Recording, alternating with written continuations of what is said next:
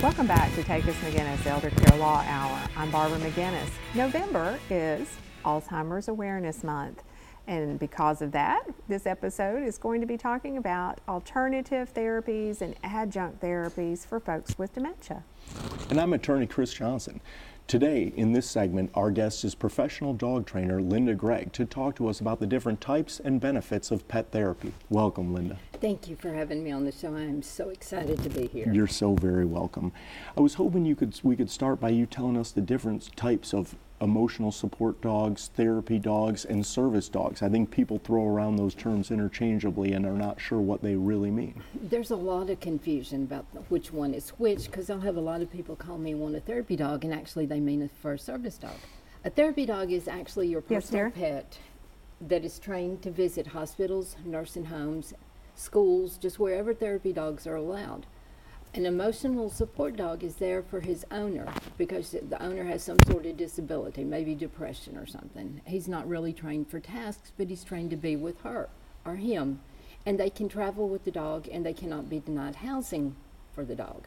A service dog is trained specifically for a person with disabilities. They're trained for specific tasks like diabetic alert dog or getting groceries off the shelf. Service dogs require a lot of in depth training.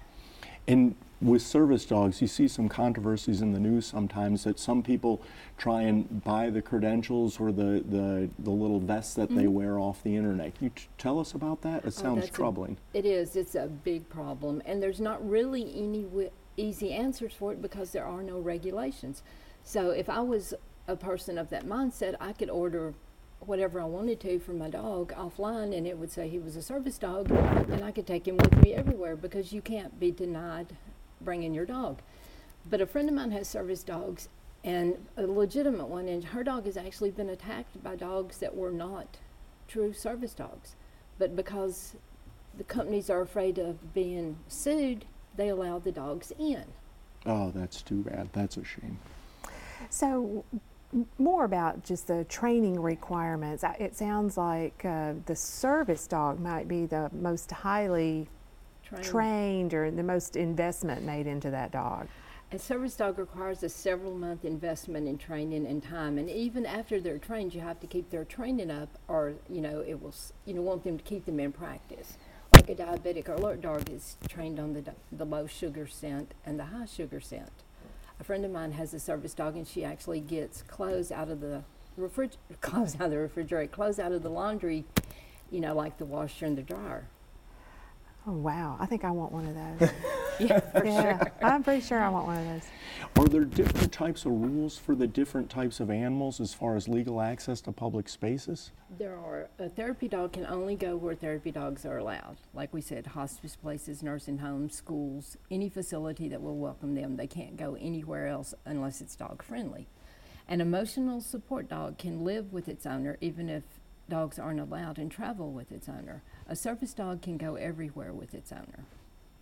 Are there certain types of registration processes? There should be, but unfortunately there's not. It's like a big problem, but no one knows how to solve it. A cousin of mine in Kentucky, he says there they little service dogs have like a little ID or something saying, you know, that that's what they are. Hmm. Interesting. Now, there's so many different types and breeds of dogs. Can any dog be a therapy or service dog? I would say any breed of dog could. Some might be more suited for it. Like, you know, you, you get like a high working line Malinois or something like that, he might have a hard time being a therapy dog or a right. service dog. So there are breeds that, that lend themselves better to being this type of dog yes. or a service dog or whatnot. That's probably why we see so many golden retrievers and that are all of those dogs, any of those dogs, the service dog or the therapy dog or but more than anything, I think it's the temperament of the dog. When I would screen therapy dogs, I would look for a dog that wanted the attention. The dog that the more he gets attention, the more excited he is. He just mm-hmm. thrives on it instead of a dog trying to get away from the people. Yeah. So, particularly, how would um, any of these trained dogs relate to patients with dementia? I was reading a study in a couple of magazines, and they were talking about patients with dementia with the therapy dogs. They actually help them stay calm, they help them eat more, They bring them pleasure. They give them joy. They make them happy. They get them socially interacting, whereas they might not. They get them mobile, whereas they might not get up. They may get up to go see the dog or to actually move to see the dog. They just have a calming effect on them all the way around. But that sounds like how any of us relate to to our pet almost, or or It is. could help any older person with mobility issues and Mm-hmm. socialization concerns. But anything particularly about the dementia patient?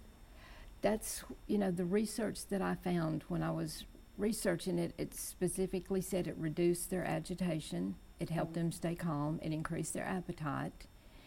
Um, and it is because I mean they're people like we are. Even though they, ha- you know, may have dementia, may have an issue, they still basically somewhere inside they're still themselves, and that just mm-hmm. goes to show how valuable therapy dogs are in bringing bringing pleasure to everybody.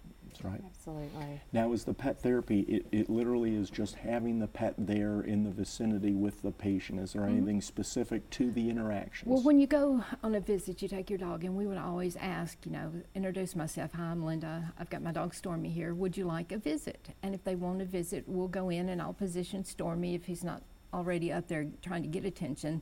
You know, position Stormy where they can pet him. So, is it the petting that keeps them calm? It's that the help- presence, it's the calm, it's just the unconditional love. I mean, some of the dogs, they just exude joy. I mean, they just walk in the room and the people light up. Yeah. Is there any shortage of volunteers, or how do you go about volunteering? If you want to volunteer, I work with Therapy Arc, and we are registered through Intermountain Therapy Animal. But Therapy Arc is uh, therapyarc.org if you want to look them up on the internet. Yeah. Very good. I just had a quick question as far as the uh, different levels of training for the dogs. It, it sounded like certainly for the service dog that could get expensive with the, the amount of training that goes in. What is the cost to getting different dogs qualified for this type of therapy? Uh, well, a thir- service dog can cost up in like twenty, twenty-five thousand dollars or more. Wow.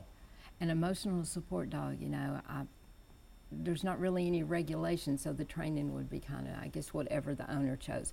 With the therapy dog, it wasn't that much. It was like right around a hundred, hundred and fifty dollars for me to get Stormy through the class and get him registered. Oh, that's fantastic. So that, Yeah, that that- means that that there's a opens up a low lot bar for window. entry. That's Yeah. right. Oh, yeah. That's Yeah. fantastic. I do think we've got some contact information for for you, Linda. Maybe we that's up on the screen now.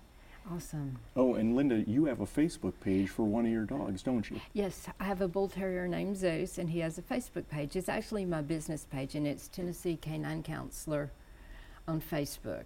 Tennessee Canine Mm-hmm. Counselor. And does your, your bull terrier put out some posts on occasion? Yes, my bull terrier makes daily inspirational quotes and posts, and he's kind of got a warped sense of humor, so he has a following right now. How adorable is that? Well, it sounds like that might be worth checking out. All right. Well, I think is there anything else you want to tell us about uh, your th- your therapy dogs? I think they're awesome. I mean, I'm, I feel really blessed to be able to work with dogs, and they've taken me on journeys I've never expected. And just to see the look on kids' face, I mean, it makes Yeah. it, when their face lights up, or even older people, Sure. it just makes it all worthwhile. It touches my heart. Absolutely. That's so sweet. Absolutely. So thank you for being here. Thank you. Thank Uh, you. Thank you for what you do. And when we come back from break, we're going to talk about the role of music therapy for dementia care. Thanks.